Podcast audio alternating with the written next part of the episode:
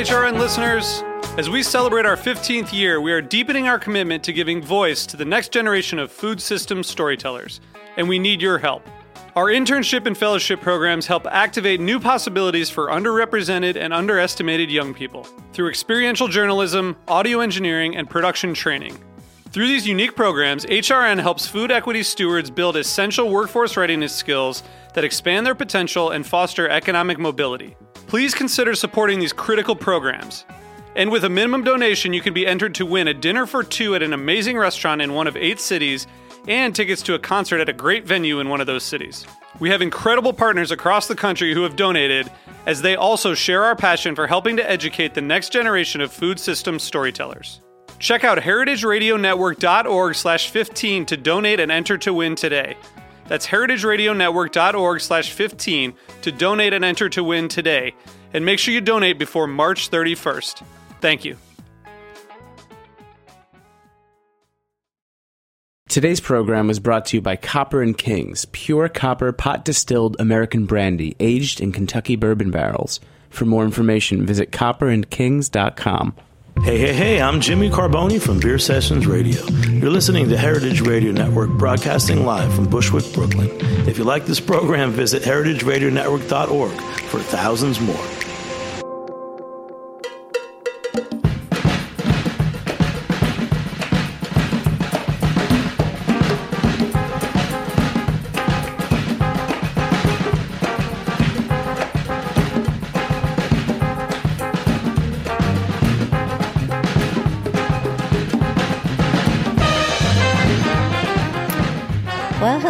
Welcome to All in the Industry on Heritage Radio Network. I'm your host, Sherry Bayer. We're coming to you live from Roberta's Restaurant in Bushwick, Brooklyn. It is Wednesday, January 27th. This is the 93rd episode of the series, which is dedicated to behind the scenes talents in the hospitality industry. Today, my guest is the manage- managing partner at a new hospitality startup, and I will introduce him in a moment. First, as I do in every show, I'll start out with my PR tip. Later, we will have my speed round game, industry news discussion, solo dining experience, and the final question. As the founder of Bayer Public Relations, I'm going to tip the show off with my PR tip of the week. Today's tip is to go for it. But what's it? Well, that depends on you and your passion. Pursue what you believe in. If you see a need in the marketplace or have an idea for a startup, take a leap of faith. You can do and accomplish anything you put your mind to. You really can. So start things up. That's my tip today. Now, I'm very happy to have my guest here. It is Dana Koteen, managing partner of Restaurant Reason, the new industry standard for restaurant staff training. Previously, Dana worked as the service director at Maialino, responsible for training its ever changing staff. So he certainly knows training and staffing. so, welcome, Dana. Thank you for having me. Well, thanks for coming out here.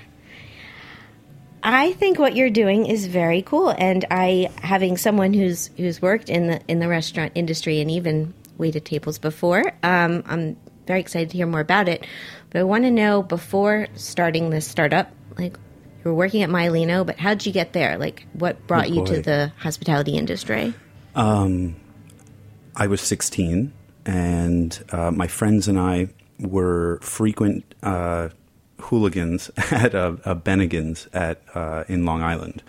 And uh, when we started going there when I was 15, and when I was 16, I was able to work That's one of my first jobs. at Bennigan's. Bennigan's in Miami. I was a host world. and a server. That's- yes. Do you still know the birthday song?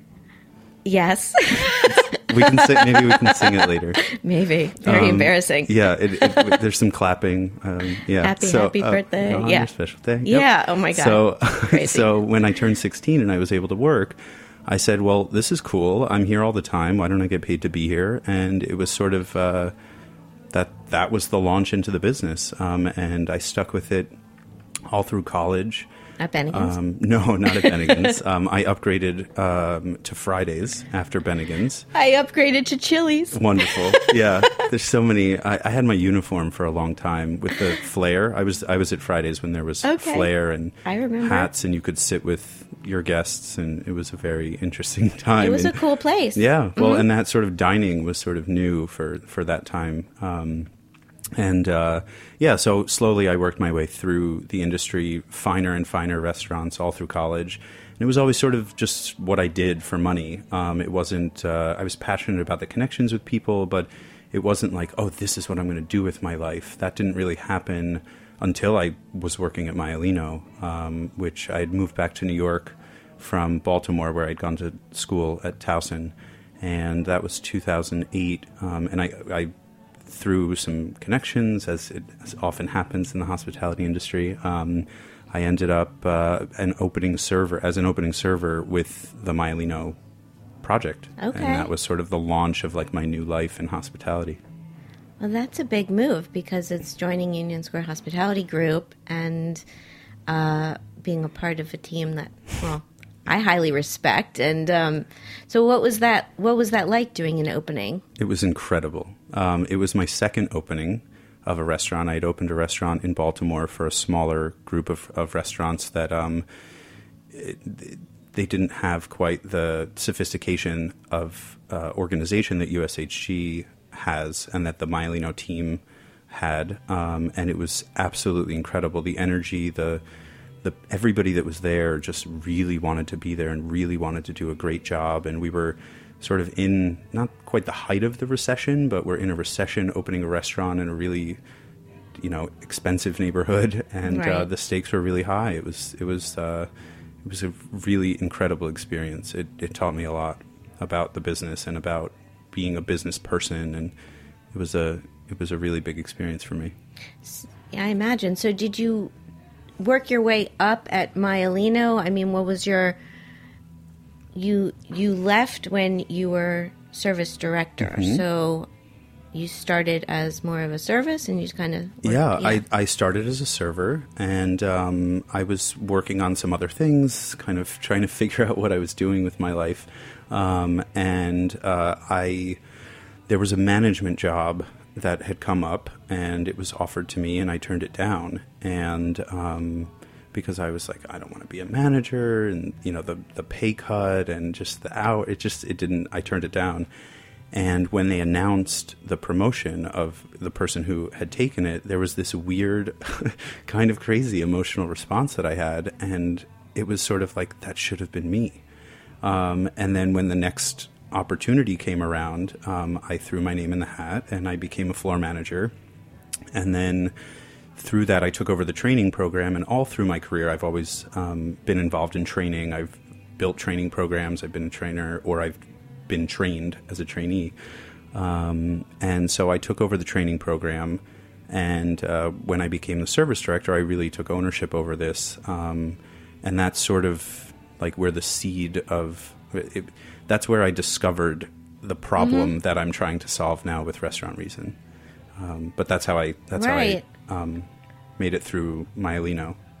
Yeah, and and you you made note that about a pay cut going to Yes. becoming a manager, and I think that's something a lot of people don't realize that no idea. servers tend to make more money than managers, Yeah. even though you're getting the title as a manager. Yeah, So it was in fact um, it, at at the time. I, you know, things change and every business is different, but we're not just talking a few thousand dollars. I took um, probably somewhere between a fifteen and twenty thousand dollar pay cut to Oh, become a floor wow. manager. I didn't realize yeah, it was that no, much. It, it can be that much. Yeah, it's right. not always that much, but it's it's a big um, it's a big decision, and it's easier when you're in, in your early twenties to take that kind of pay cut. But I was in my later twenties, which is one of the reasons why I passed up the first opportunity because I just couldn't couldn't do it. But Right. then I'm I'm it's the greatest decision, one of the greatest decisions Yeah. I've ever made. and then you got to start up, or you were part of the startup of Restaurant Reason, or you joined. Yeah. Tell me about how that came about. So um, through my work uh, on the training program at Maialino, it's a it's a massive operation, fifty or more, at, depending on what time of year it is. Front of house staff, um, the food. You know, we've they have three meal periods: breakfast, lunch, dinner. They're serving food in between, so it's open three sixty five all day long, serving three different, four or five different menus with fifty staff. That's a lot of information to be coordinating, um, formatting, delivering, and then holding people accountable to know it. And uh, I would spend hours and hours and hours a week on this project. And I said, this is ridiculous. I mean, I have an iPhone and like I'm using tools that are just not, this is crazy. There has to be, I can't be the only person in the industry that has this problem. Uh, so I went online, I looked at you know what solutions were out there, which was a not easy to find solutions, um, and b the ones that I did find were either not the right fit because they're enterprise solutions, like for know, Outback or Chili's or Bennigan's Right, or you know those yeah. kinds of companies. Or now QSR is such a, a, a surge in our industry, Chipotle. Um, and it wasn't the right fit for what I was trying to do. I just needed a better way to manage information, get it to my staff, and then engage them in that information with the purpose of increasing sales. Because the more that they know, um, the more they're able to sell, and guests have a great experience and come back. And that's the whole point of what we do. Um, and so I couldn't find anything, but I did find a friend of mine from college who had started this company called Restaurant Reason. It had a really cool logo, um, I thought. All about the logo. It, it makes it, it's really amazing how much a good a good logo can convince you that the brand is uh, is a good thing. Yeah. Um, so it had a cool logo, it had this cool name, and it had to do with training. So I said, you know, Mikey, what's up? haven't talked to you in you know years and years, but I see you're doing this thing, and I have a problem. Come in, let's talk. And so the product that he showed me wasn't it couldn't do what I needed it to do, but I said, look, if you can develop this around my needs as a manager here at Maialino, you're going to be able to market this because if you can solve for my problems at this behemoth of a restaurant, like you're going to be able to f- solve this for other people that don't have such a big operation. And so we started this vendor client relationship. Um, he was letting us use it for free and developing, and that was sort of the trade off. And um, and it was working, and we're getting it to where it needed to go, and it revolutionized what I was able to do at Maialino. And then um, I took a promotion in Union Square Hospitality Group to be an HR business partner for a different business in the company, um, Union Square Events, um, also a, a massive, very complicated business. Right. But so when I left my Maialino, I said, "Here, just you know, this is my this is my like legacy that I'm leaving for you." Um, and then I stayed in touch, you know, with the with the program and with Michael, and I said, "You know, this is actually really big you know this is a good idea um, and so a, a number of things happened um, a lot of changes in my life that i was i was uh, 30 at the time and lots of just lots of things changed um, i i uh, ended a relationship i lost my mother and then i ended up leaving um, my position um, with USHG um, because it just uh, I, I wasn't loving Yeah. my work anymore. Right. Um, even though you know it was a great, great team and an unbelievable you know atmosphere to be in, I just wasn't loving what I was doing. And I said, you know what? Um, to your PR tip that you offered, I said I'm 30 years old. I'm going to invest in this, and I'm going to I'm going to do this. And if I can't do it, then I'll wait tables or I'll be a manager or whatever I'll do. I'll fall back on the, you know, 14 years of experience that I had at the time. And so that's that's how Restaurant Reason as we know it today uh, was born. And now it's I've taken over the company and So when when was that? Um, this was oh my um, Approximately, like, like-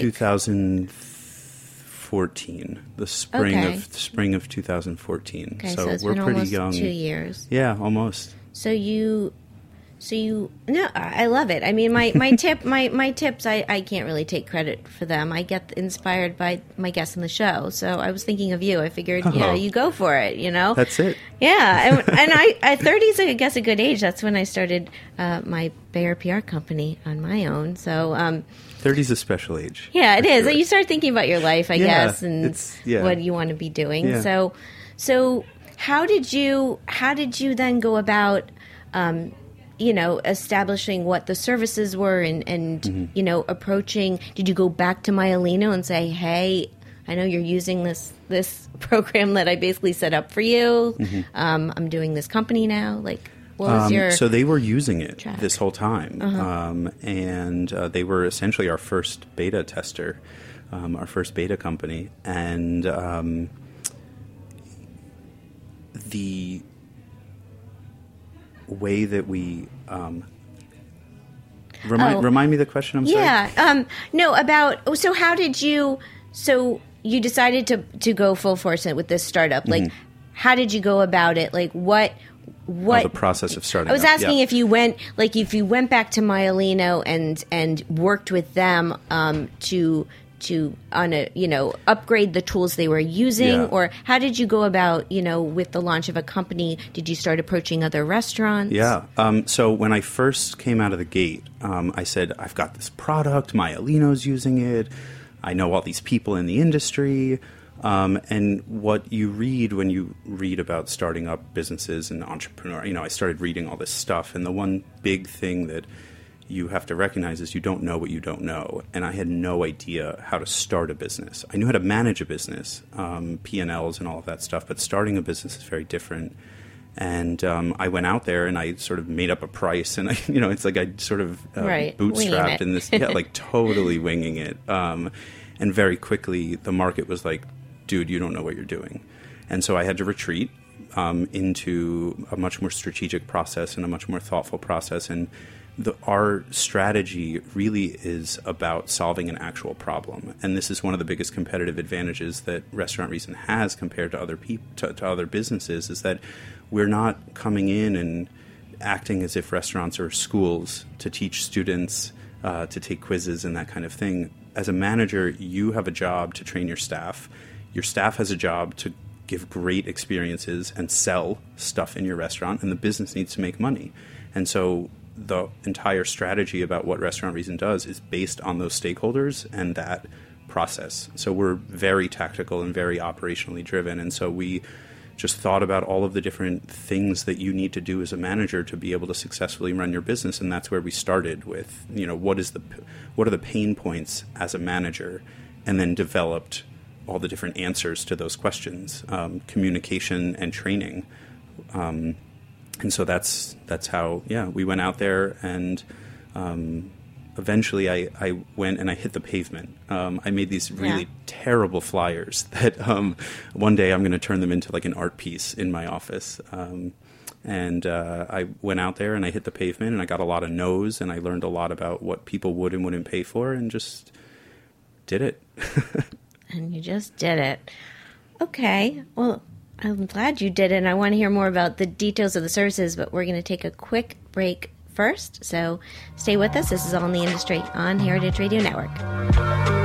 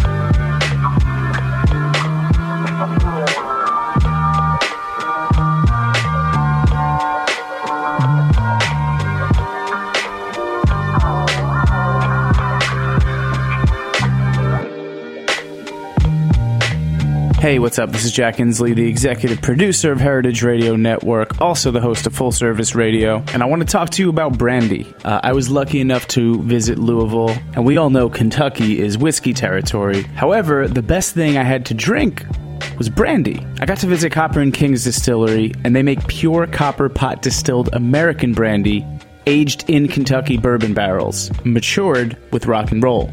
That's right. Sonic aging. They're playing music to the barrels. The stuff is double distilled, non chill filtered, unadulterated by boisé, sugar, or caramel color. And this stuff is feisty, rambunctious, with a long, smooth finish. The stuff isn't made exactly in the style of an international brandy or a cognac, It's more along the lines of an American whiskey. I can really be honest here and tell you, I'm not just reading you an ad, I'm giving you a tip. American brandy, you're not seeing it everywhere. Copper and Kings is doing it incredibly well, and they're cool people. The distillery is full of incredible art. Like I said, they're playing rock and roll to the barrels. So again, Copper and Kings, pure copper, pot distilled American brandy, aged in Kentucky bourbon barrels. That's copperandkings.com. Drink it neat, put it in a cocktail, sub it for your brown spirits, experiment, have fun, get funky. This stuff is awesome.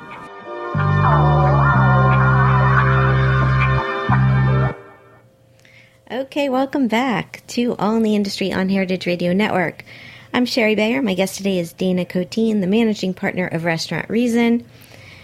So last week I had asked my guest Beth Schiff, the cast, casting director, uh, to ask you a question and kind of touched on a bunch of this. But her question was in terms of your startup, what prompted you to start your business? What niche did you see to be filled? So you obviously saw some niche. Um, I don't know if you want to add any more to it because you. Yeah, um, I mean the reality of what we do in the restaurant business, and this is sort of what what Restaurant Reason does is like the the the man behind the curtain, the unsexy element of, of our operations and in training. And when we talk about tech or what we do in the restaurant business, nobody likes talking about training. Um, and so the niche was this that I always say training happens whether you have a program or not. Like your new staff have to learn what you do, and your um, existing staff need to learn about the products and all of that. And nobody was really tackling that in um, a modern sort of tech driven, intelligent way. Um, it was sort of just this operational thing that you kind of figured out. Um, right. And I'm trying to fix that. so what? So the services you provide, and it's an online program. It's you have the core. I was mm-hmm. reading about on your website. Fancy name. Yeah. What is the core? the core is a suite of um, products that we deliver to our clients that help them manage their communications to their staff and that help them organize their training programs so they can deliver high quality training in much less time than you would normally be able to do with traditional adapted tools like Microsoft Office or even just you know verbal dissemination of information. Or in the case of restaurants that sort of you know hey John follow Sally she'll show you what to do. um, and so we provide a, a suite typical. of yeah, it's very it's very typical, um, and it works for a yeah. lot of places for what they're trying to do. Um, and so I'm not you know I'm yeah not, yeah, but um, yeah. So we have uh, a communication tool that's very similar to uh, the bulletin board that you might find in a basement office or a hallway somewhere in a, in a restaurant. memories. Yeah, yeah, where where you have you know the schedule is posted, mm-hmm. and because the staff has to look there for the schedule. They're sort of looking at some of the other things that you might have posted, but we have uh, we have a digital version of, of that called the news feed, um, and we have uh, a place where you can post uh, your Excel schedule because so many places are still using uh, Excel for posting their schedule, so you can post that. Um, but the main tool are the menu modules and the library. So um, we essentially digitize your um, menu descriptions packet and we break up the information um, to be able to deliver it at the right time for the right employee. So, for example, when somebody starts at a restaurant, they don't need to know. Ev- you know, they need to know everything, and mm-hmm. that's a really daunting task. So, what we've done is we've created a structure that allows the manager to segment that information. So, when the employee who's new is is downloading that information into their heads, it's not this you know really intimidating 80 page packet that isn't necessarily organized in the same way, delivering the same information, you know, over and over again. Um, and uh, yeah, so that's the menu modules are really the big the big tool that we offer. Um, we have a manager log and a trainer log, so that trainers can communicate between shifts and really organize a training program. That's cool. So how does it work if I'm a restaurant and I decide to use your service? Mm-hmm. Do you do I send you my menus and you type them into the computer and then sit down with me and go through the process or who do you sit down with is it is it a service director on the floor I guess it probably depends on each restaurant. It definitely depends on each restaurant. I mean, every operation is really different, um, which is sort of the beauty and the excitement and the challenge of, of what I do. It's sort of our it, the, the way that I try to explain what our platform is Open Table, for example, is Open Table. Their interface is their interface, but each restaurant can customize their floor plan to deliver what they need, or customize their reservation mm-hmm. book so that if you don't want to take reservations at 7:30 online, you don't have to, um, but you could. And so, in that same way, you know, we have these tools and how each restaurant uses them is very different. The things that are important to each restaurant in terms of brand identity or menu information or guest experience changes. And so it is very much um, like a one, you know, one size doesn't fit all um, in that case. So we there's like an exploratory process, right? Um, where it's sort of what are your intentions? What are you trying to do? What are you doing now? What would you like to be able to do? And then we customize a solution around you know what they need. Some places don't have any training information because it was so complicated and challenging to organize it and so we can help develop that. Um, some places have really robust training. Um, for example one of our clients blue smoke um, part of the ushg family they have one of the most sophisticated training programs um, for the style of service and, and considering what tools um, but they were managing it with binders. So the binders had to be updated, the Word documents had to be updated. If you were pulling, the biggest challenge for me is taking information and managing it over time. So if a, if a description for, I always use gazpacho because people understand that. Gazpacho would come on and off the menu depending on the season, but if you've been updating your menu incrementally between that time where it was on and off, you have to go into your Word documents and hopefully remember when the last time you had Gazpacho was on and then copy it and paste it and then reprint. With our system, you can just search for the word gazpacho in your library and do you know how to spell it? No, yeah right right. Um, spelling spelling definitely matters. Um, and you can just in three clicks it's back on your menu live online 24 hours a day. And so if you're onboarding new employees in particular, um, they get access immediately. You really didn't have to spend a lot of time administering that. But every to the point of the question, every restaurant is really different, and we do work very intimately with all of our our clients to deliver the solution that they need, not the solution that we think they need. Yeah, I would think restaurants that change their menu often, which a lot of them do, would would love a tool like that. Yeah. Um, our we have a whole checklist of yeah. what an ideal client would look like, but operationally, the two biggest pieces are if you have really high turnover and or a, a frequently changing menu. Um, the ideal ideal client has both of those because we solve for a lot of the problems with high turnover and and high uh, volume of changes to your menu. Um, but yeah, that's definitely if if that's you out there, yeah. we can help.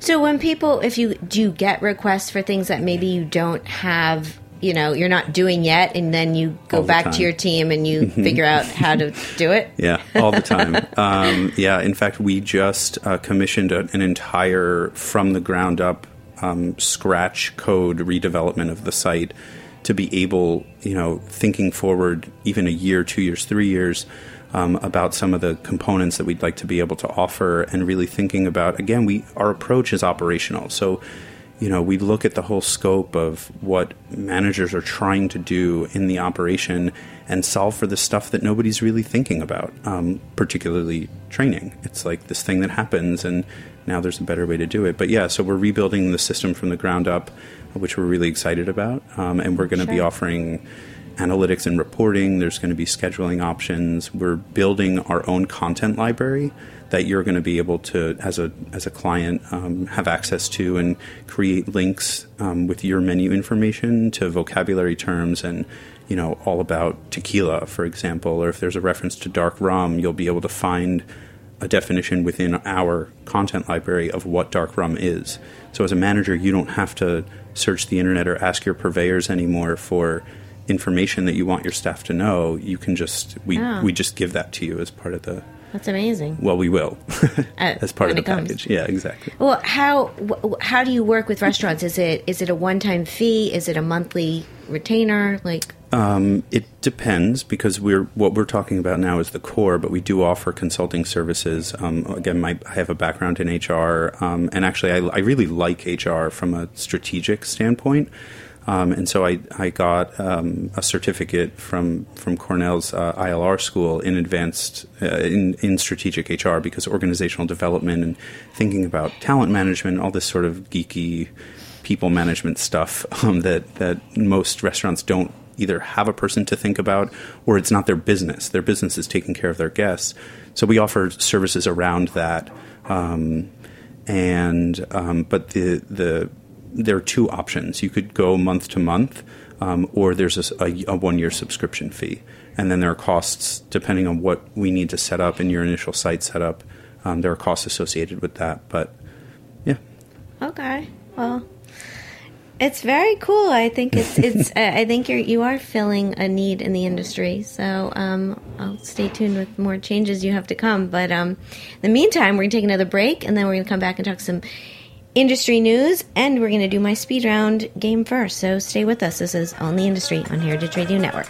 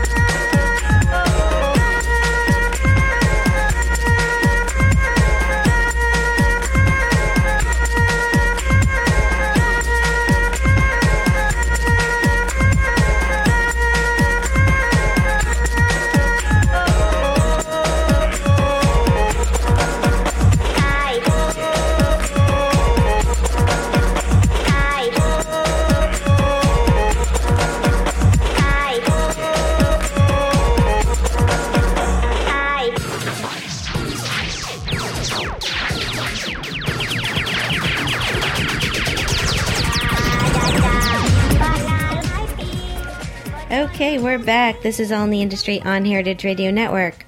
I'm Shari Bayer. My guest today is Dana Koteen, and we are talking now about to do our speed round game. We were talking about it before the break. So, what it is is I name two or more things, either or situation, and you just pick your preference. Oh boy, Okay, so here we go.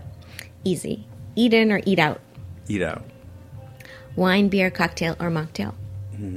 Um, wine, Tasting menu or a la carte. a la carte, Small plates or large plates. small plates, Communal table or chef's counter.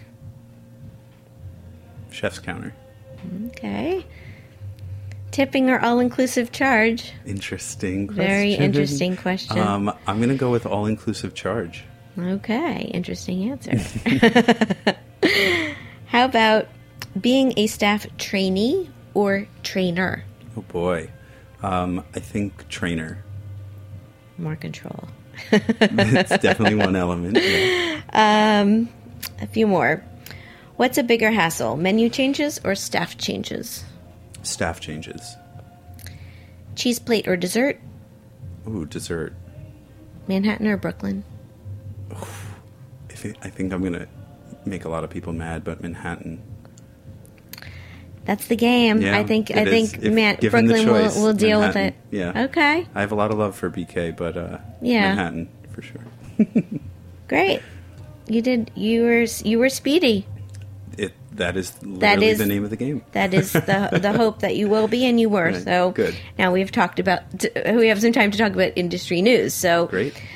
Um, one article caught my eye was in New York Magazine's Grub Street Online, titled "Why One of New York's Most Successful Restaurateurs is Rethinking His Empire" by Sierra, Tishgart, and she's talking about Gabe Stulman of Happy Cooking Empire, and I really, I really enjoyed this. I thought it was a great read. I thought um, he's just such a great uh, restaurateur, and, and and tells it like it is. He's so honest. he really It's is. like my favorite thing. Yeah. Yeah, honest, truthful, and smart. And we, I, I saw you uh, what a week and a half ago at Journee, Mm-hmm. where Gabe was on this panel talking about the tipping, which continues to be a hot topic.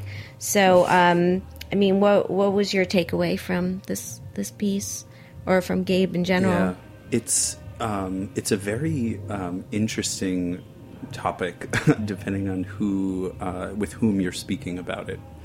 Uh, within the industry, we're all looking at it from a very sort of operational, um, practical sort of perspective um, in terms of operators, and then you have staff who they don't necessarily, you know, I mean, and I know this because I've been a server and then I've been an operator, and there's a lot you just don't know about the way that the business runs, and so it's a very sort of personal and emotional experience, and like you're messing with my money, and that's scary. Um, and then there's the public who knows even less about what happens in a restaurant, and um, you know, people have their opinions, and it's it's a very volatile uh, topic, but I think that um, this is.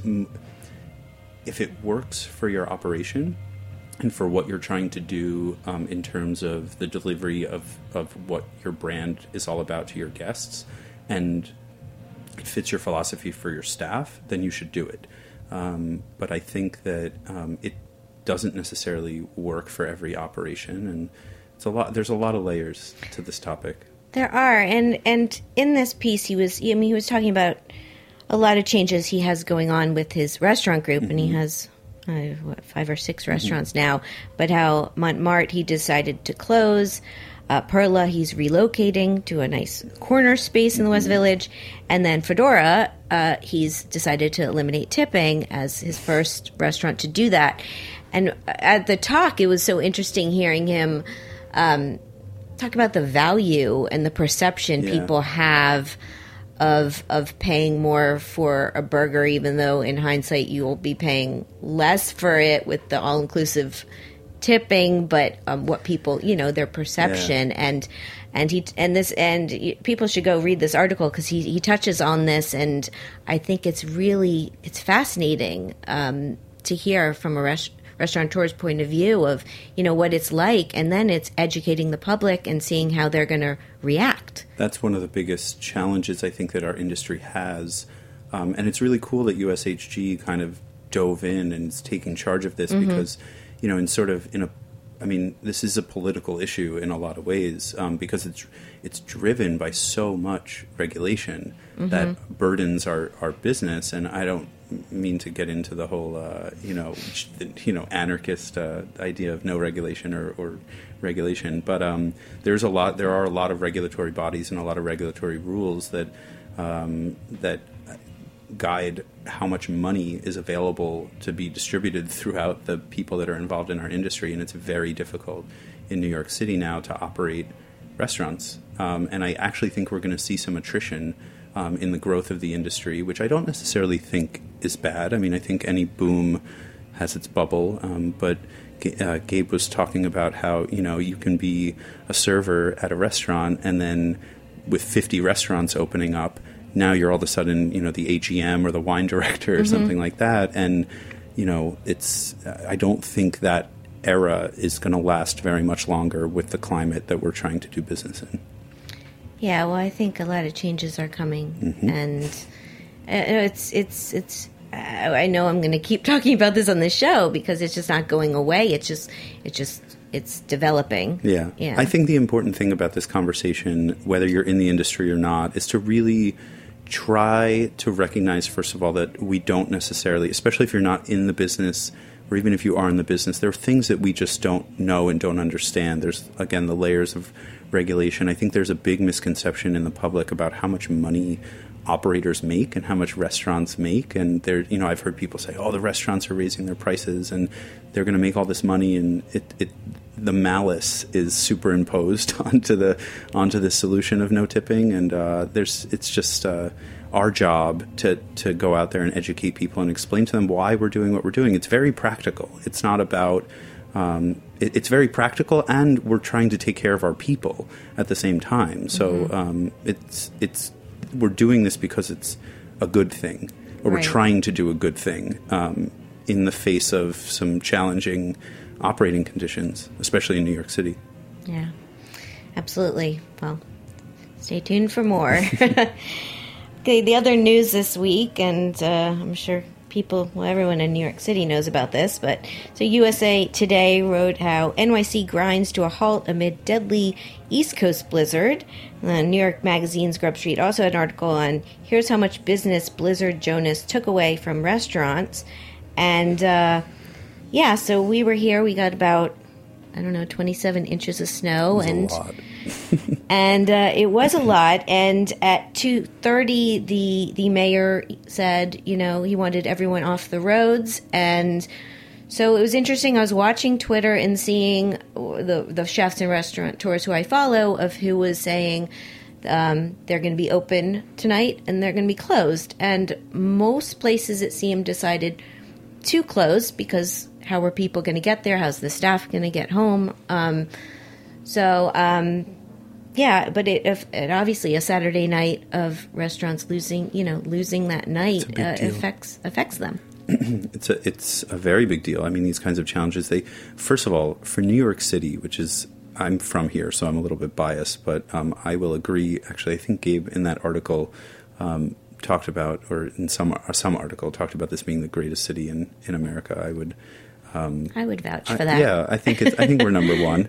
Um, you know, for us to have to shut down is like un, unfathomable. like for us to stop moving is really hard um, to do, and uh, and it's a it's a big big deal. But for the restaurant business to lose a weekend night, you know, it's huge. And really, for a lot of businesses, I would imagine this was a big hit, a really big hit, because it's not like you can recover Monday, Tuesday.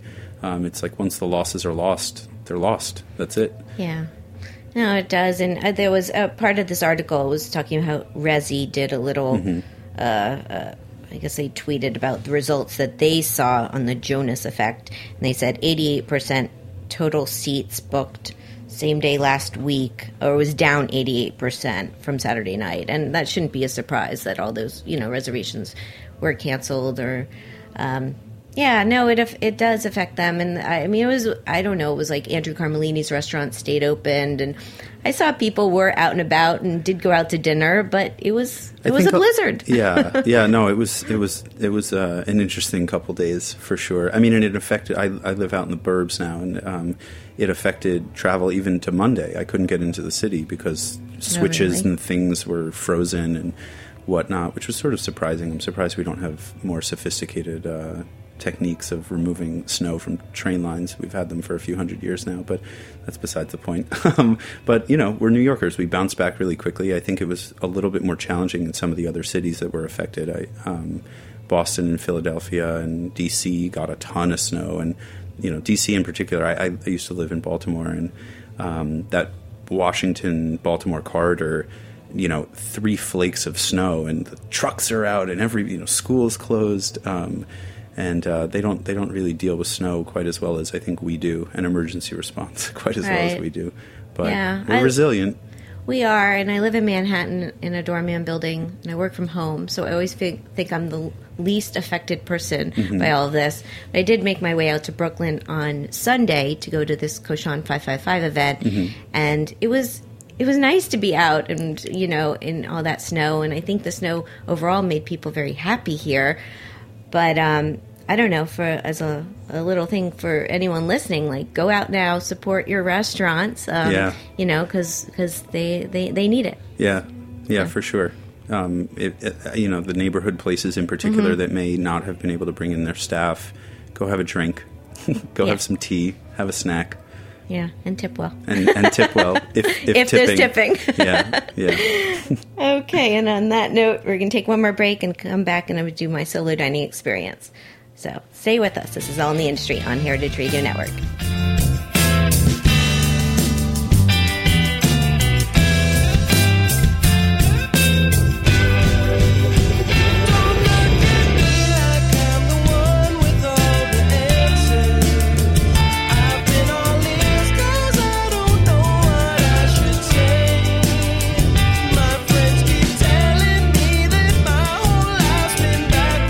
Song, by the way, is by a band called Zuli. The song before this was Rectech. The one before that was Tackstar. You are listening to All in the Industry on Heritage Radio Network. I never thought I'd see the day that you might make me change my mind. I'm seeing you for the first time. I've never felt so different. Welcome back to All in the Industry on Heritage Radio Network. I'm Shari Bayer. It's time for my solo dining experience, which this week is at Low Life. Here's the rundown. Location 178 Stanton Street on New York City's Lower East Side. The concept a casual fine dining restaurant with a thoughtful approach to seasonality and ingredient driven cuisine. The chef and owner Chef Alex Leonard, formerly of Blanca, and Hugh Crickmore, formerly of Mas Farmhouse. Why did I go? Because I was curious about this new spot that has received some nice press already. My experience. I went for an early dinner at the chef's counter. The space was really nice. I was impressed. There was nothing low life about it. Service was very warm and attentive. What did I get? Well, I wasn't that hungry, so I went with two small plates. I had their signature borscht with trout roe and raw cream, and the lamb tartare with mint and shrimp salt, plus they had their house bread and butter. My take their house made bread and butter is amazing. And the borscht I really liked. It was very tasty, but it was gone in three bites. And my server did warn me that it was very small, but I do still wish it was a little bigger. The lamb tartare was also excellent. Um, it had paper thin crostini with it, so I would re- recommend both dishes. The scene, I'd say it was mostly couples, perfect for date night or I'd say solo diners at the chef's counter. Interesting tidbit Chef Leonard is making his own vinegars, pickles, kimchi, butter, and cheese, and he gets much of the restaurant's produce from a Catskills farm owned by Crickmore's brother. My personal fun fact is lately it seems on these solo outings that I'm on a tartar kick because I was out solo at the Four Horsemen in Williamsburg and I had their beef tartar, which was also great. The cost was $30, not including tax and gratuity. Would I go back? Yes, I would go solo or I'd go on date night. Website is lowlifenyc.com. That's that's my solo dining. Have you have you been there, Dana? I have not, but that lamb tartare sounds delicious. I'm a huge fan of tartare. Yeah, it was it was it was really good. I feel I keep seeing tartars on menus. It's become like octopus. Yeah, yeah, that's true. On every you menu. do see it a lot. Yeah. So it's time for the final question. Next week, I'm having on Paulie Gee of Paulie Gee's Pizzeria, one of my favorite pizzerias out in Greenpoint, Brooklyn. So, Dana, I want to see if you could ask Paulie a question. Yeah. Um, so they have uh, locations outside of New York, and uh, uh, there's a, a myth or legend about water affecting bagel uh, flavor, and that's why you can't get a good bagel outside of New York. And I'm wondering if that's true of pizza dough as well. Does the water in the various places where they've opened um, affect the quality or the you know recipes of their pizza? That's an excellent question. Really, I I, I want to know because it's true. Yeah. yeah. People Yeah. do always talk about the water. Yeah, and the bagels. Mm-hmm. It, makes a huge every, especially with baking, which essentially is what pizza is. You know, it's chemistry, and so every change that you make um, affects. Uh, you know the result, and water is sort of a big ingredient in, in making pizza. So I'm I will find out from Mr. Paulie Gee. Excited to have him on. So that is the show. Thank you so much. Thank you very much for having me. It was a pleasure. Oh, it was great to hear more about what you're doing. I wish you the best. Thank you. Anyone who would like to uh, check out Restaurant Reason, the website is myrestaurantreason.com. I've been talking to Dana Koteen. He's the managing partner, and you can follow him at Mr. Danik and at Rest Reason. You can find me on social media. I'm at Shari Bayer. I'm at Bayer PR, at All Industry. I'm on Facebook at All in the Industry. I now have two websites, BayerPublicRelations.com and ShariBayer.com. So please check them out. Also, check us out at heritageradionetwork.org. You can find all of our shows there. You can download them.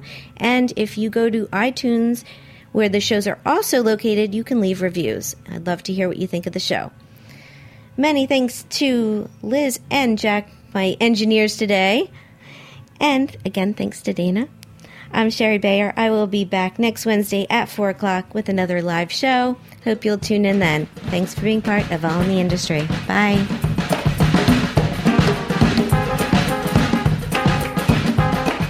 Thanks for listening to this program on heritageradionetwork.org. You can find all of our archived programs on our website or as podcasts in the iTunes Store by searching Heritage Radio Network.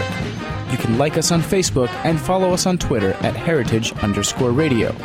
You can email us questions at any time at info at heritageradionetwork.org. Heritage Radio Network is a nonprofit organization.